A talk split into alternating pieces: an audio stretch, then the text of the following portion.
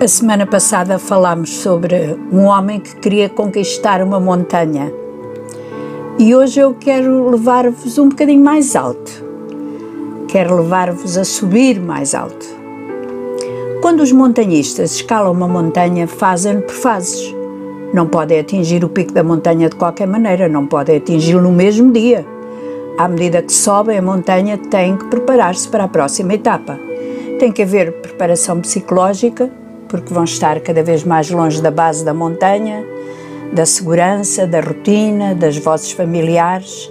Tem que haver preparação física, há cuidados especiais a ter com o corpo, com o aquecimento, com os olhos, com os líquidos, a comida a ingerir e uma preparação prática, porque à medida que sobem vão deixando para trás algumas coisas que não fazem mais falta na próxima etapa.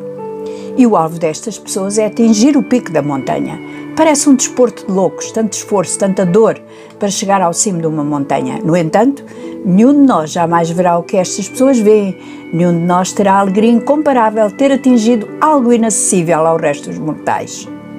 A nossa caminhada com Deus é assim. Algumas pessoas pensam que a sua vida cristã é uma linha contínua. Aqui tiveram uma experiência espiritual, aqui receberam mais um pouco de Deus, depois começaram a servir a Deus, mas a nossa vida não é uma linha contínua, mas uma espiral.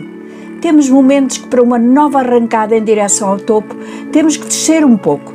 Temos momentos em que pensamos que já estamos tão alto e de repente faltam-nos as forças e resvalamos por ali abaixo, só para nos refazermos e tornar a subir.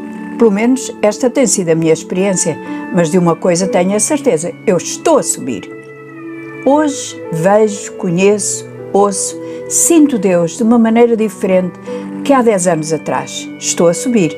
Tu também podes subir. É tudo uma questão de ouvir o convite de Deus. Sobe, sobe e ensinar-te-ei. Sobe e mostrar-te-ei. Não sei se conheces a história da Rainha Esther.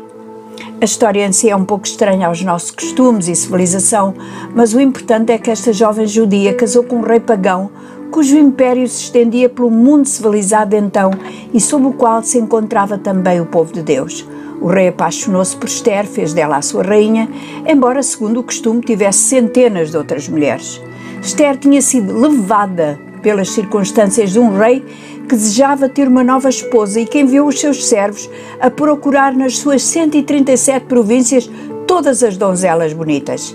E esta foi a circunstância que levou Adassa, Murta, fragrância, a ser chamada de Esther, estrela, no palácio de um rei desconhecido para ela de costumes que não eram os seus.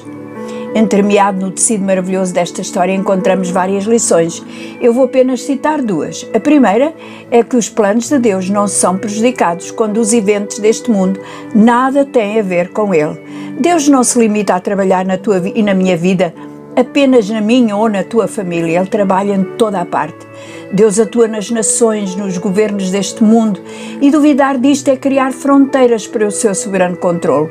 Nada que a humanidade faça o surpreende, apesar do horror que vemos à nossa volta de homens totalmente avessos a Deus governando o mundo, Deus está agindo, está presente. Em segundo lugar, os propósitos de Deus não são prejudicados pelos nossos fracassos morais ou conjugais.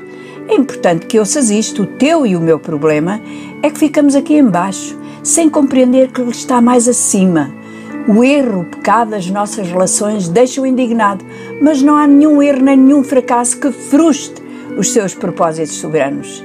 Há um outro personagem da história de Esther, Mardoqueu, o seu tio, que descobre que um alto funcionário do rei, movido de ódio e de inveja, decide exterminar todos os judeus na província do, do império do rei Assuero consegue passar esta informação a Esther. Aliás, manda-lhe uma cópia do decreto onde o rei dá ordem para a exterminação dos judeus.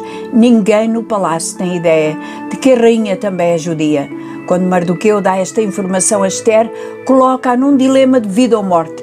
Se não fizeres nada, não pense que escaparás à morte. Por ser judia, morrerás como nós. Acredito que Deus não vai deixar o seu povo ser exterminado. Levantará alguém para salvá-lo. E quem sabe, se foste tu a escolhida para um momento como este? E a resposta de Esther é de uma coragem, de um caráter imenso. Irei ter com o rei, ainda que é contra a lei, e se perecer, pereço. Deus está a levar-nos a um patamar mais acima.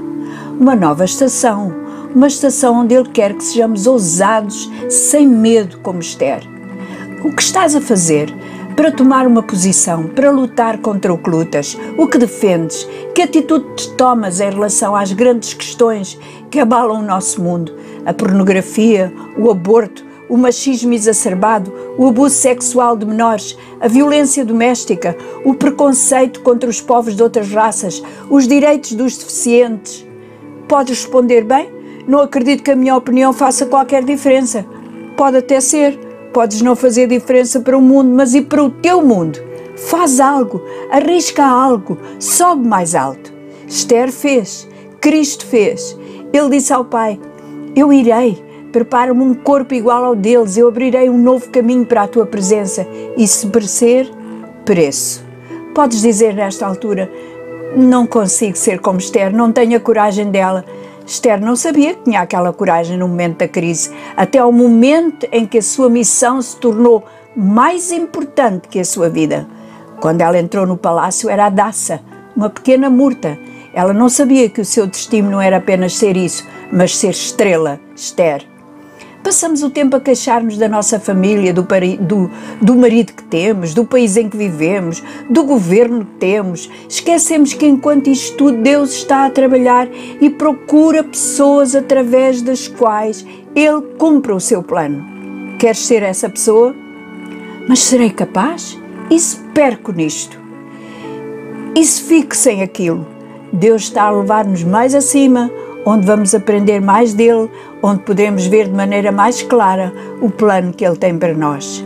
O nosso problema é que pensamos sempre em termos de galinhas, em vez de pensarmos como águias. O que pode Deus fazer com uma pessoa como eu? O melhor é ficar quietinho no meu lugar. Afinal, neste país não temos, não podemos, não vamos, não, não, não, não. O que sabes tu do plano de Deus? Sobe mais alto, enche-te de coragem, arranca num voo de águia e vê o que Deus pode fazer através de ti.